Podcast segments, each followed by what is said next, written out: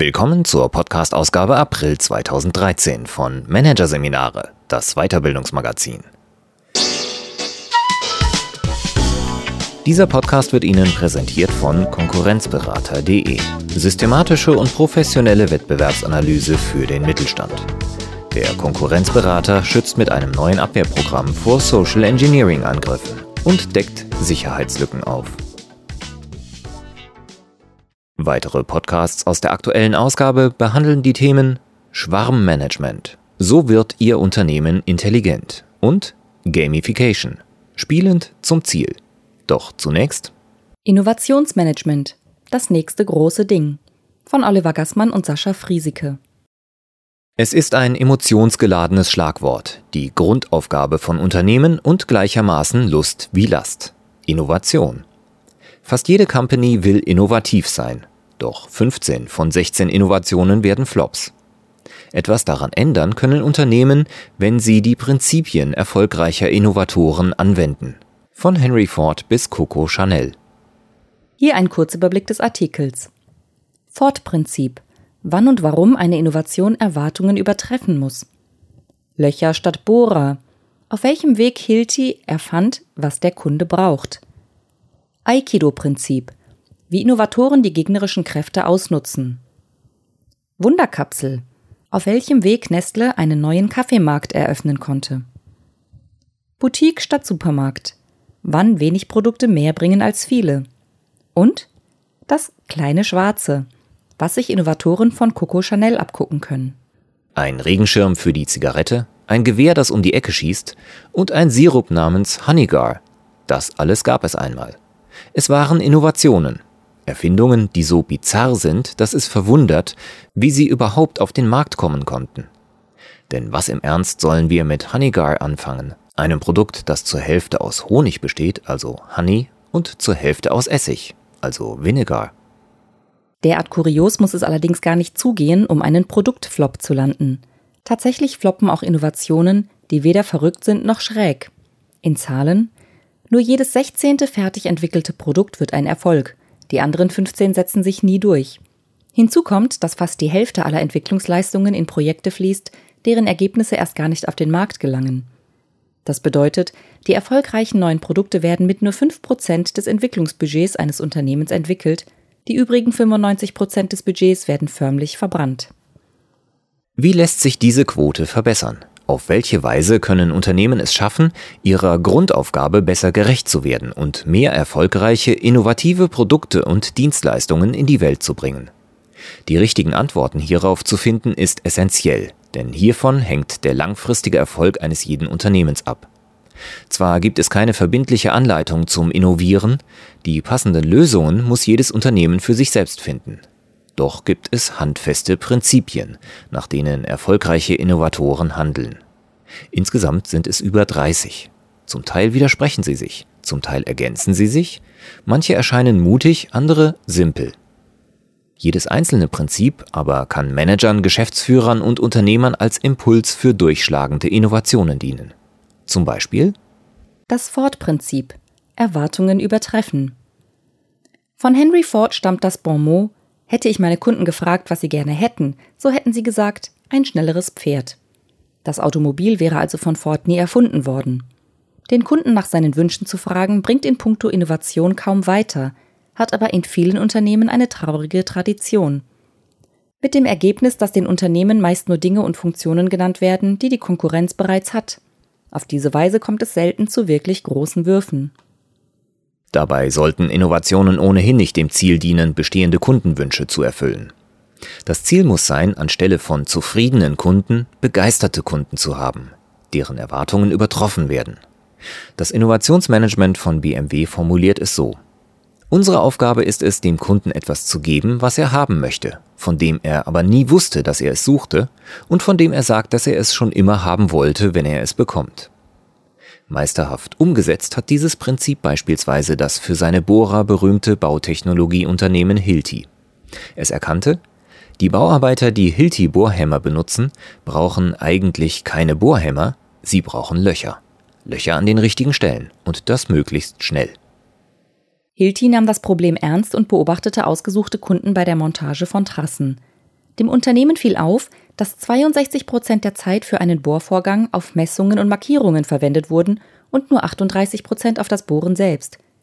Gleichzeitig erkannten die Hilti-Techniker, dass beim Mess- und Markiervorgang einfache Technologien wie der Zollstock zum Einsatz kamen und deshalb das Verbesserungspotenzial hier hoch war.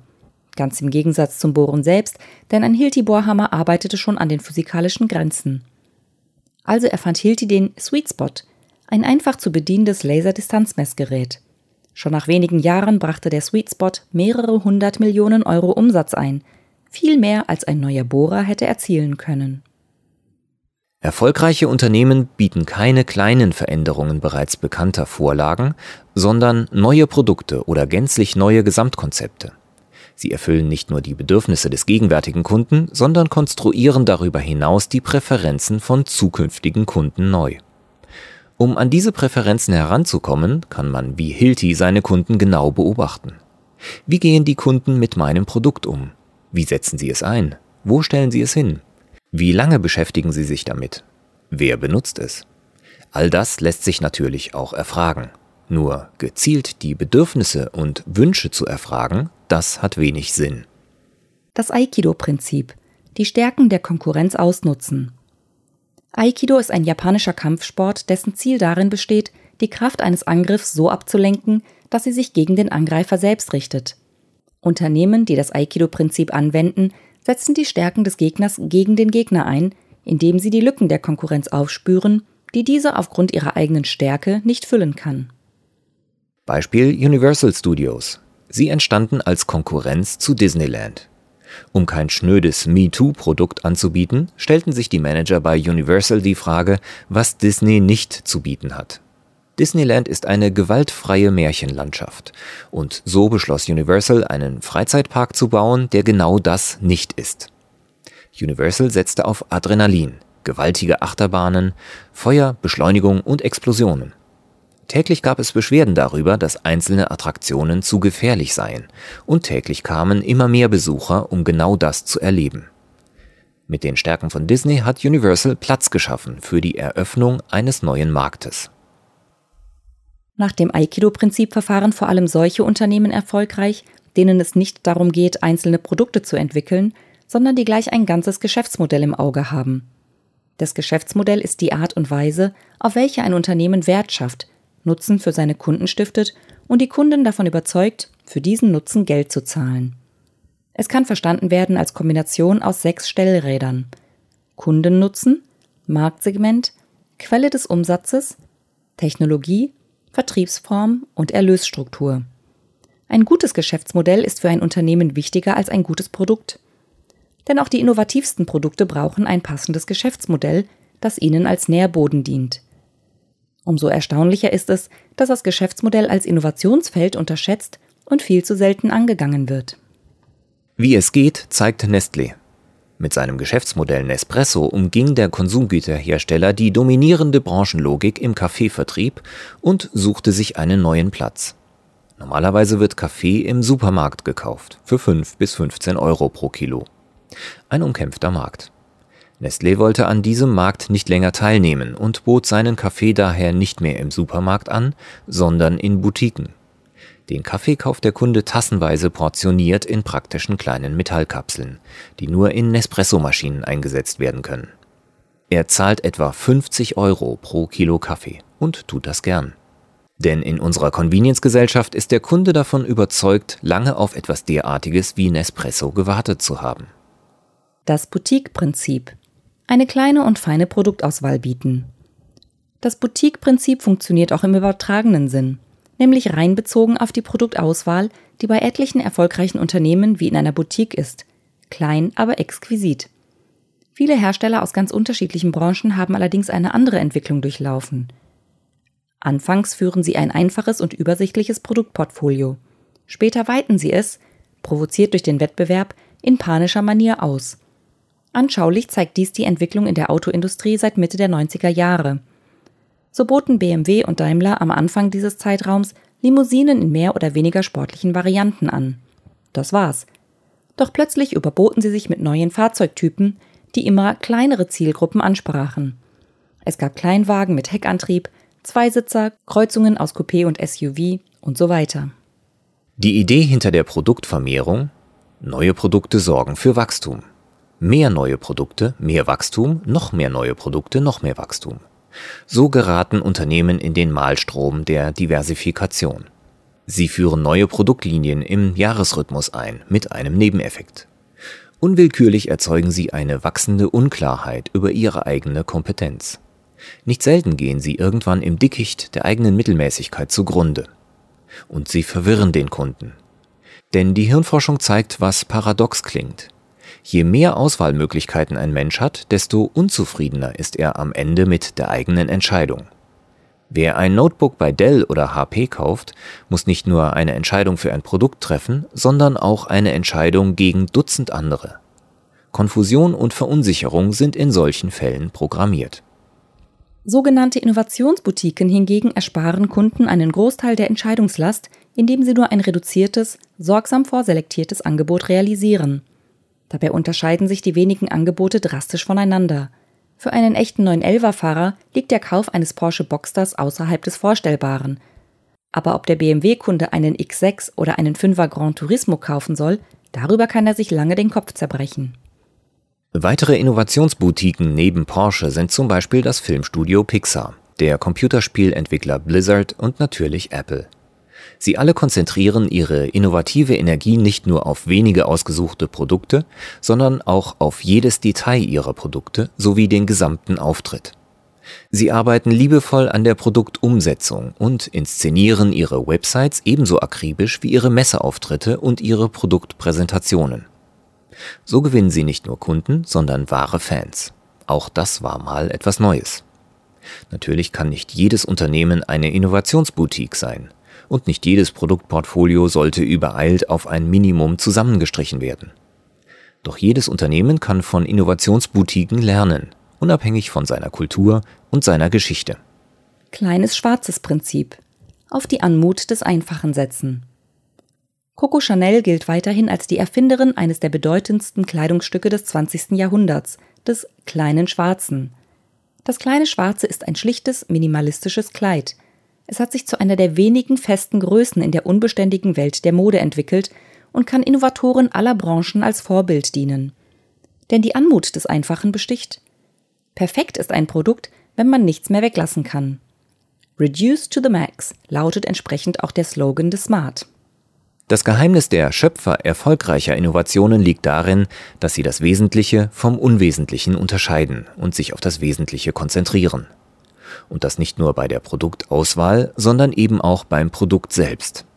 Das bedeutet, Innovatoren haben die Aufgabe, aus einem Produkt etwas Verständliches zu machen, das sich dem Kunden sofort erschließt. Besonders bei technischen Produkten bedeutet es auch, es geht darum, Produkte nicht mit Funktionen zu überfrachten. Tatsächlich aber haben viele Produkte eine Überfülle von Funktionen, die beim Kunden Überdruss auslösen, bekannt unter dem Schlagwort Feature Creep. Wer seine Fernbedienung für den DVD- oder Blu-ray-Spieler studiert, dürfte sofort verstehen, was damit gemeint ist. Unter gut und gerne 80 Knöpfen ist es oft ein Geduldsspiel, denjenigen Knopf zu finden, der das Abspielen in Gang setzt. Tatsächlich will der Mensch eine Unzahl von Funktionen nicht haben. Im Gegenteil. Je komplexer die Welt, desto mehr wünscht sich der Kunde einfache, elegante Lösungen. Wie es geht, zeigt der Fiat 500 fürs Auto, das Tivoli fürs Radio, Apple in seiner ganzen Produktpalette. Und diese Anekdote. Um in der Schwerelosigkeit des Weltraums schreiben zu können, wurde in den USA in einem aufwendigen Entwicklungsprojekt ein Kugelschreiber mit druckgefüllter Mine entworfen, der Fisher Space Pen. In der Sowjetunion war man mit demselben Problem konfrontiert und begnügte sich damit, den Kosmonauten einen Bleistift einzupacken. Ob Aikido, Boutique, Ford oder kleines Schwarzes. Ganz gleich, welchem Innovationsprinzip gefolgt wird, Immer kommt es auf den Kundennutzen an. Das klingt banal, ist es aber nicht. Im Gegenteil. Viele Unternehmen verlieren den Kunden aus den Augen, haben stattdessen aber ihre Wettbewerbssituation bestens im Blick. Benchmarking kann für die Chefetage sogar zur regelrechten Sucht werden. Es gibt DAX-Unternehmen, in deren Vorstand nicht mehr gefragt wird, ist das sinnvoll, sondern macht VW das auch? So werden Produkte entwickelt, die dem Wettbewerb entsprechen doch den Kundennutzen dabei auf der Strecke lassen. Ein abschreckendes Beispiel liefert tatsächlich die Automobilindustrie. Hier werden vier von fünf Innovationen am Kunden vorbei entwickelt. Man denke nur an den A2 von Audi, den Roadster von Smart und die R-Klasse von Mercedes. Und auch Hanigar war so ein Produkt.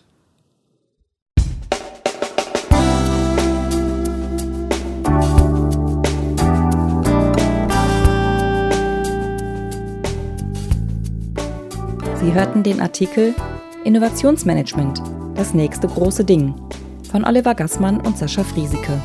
Aus der Ausgabe April 2013 von Managerseminare, produziert von Voiceletter.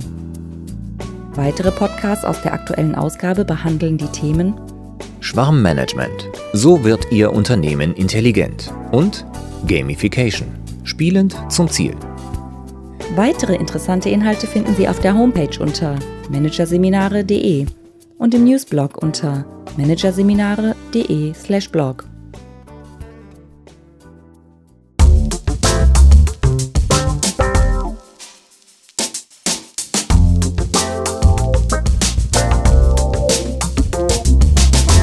Das war der Podcast von Managerseminare, das Weiterbildungsmagazin. Ausgabe April 2013.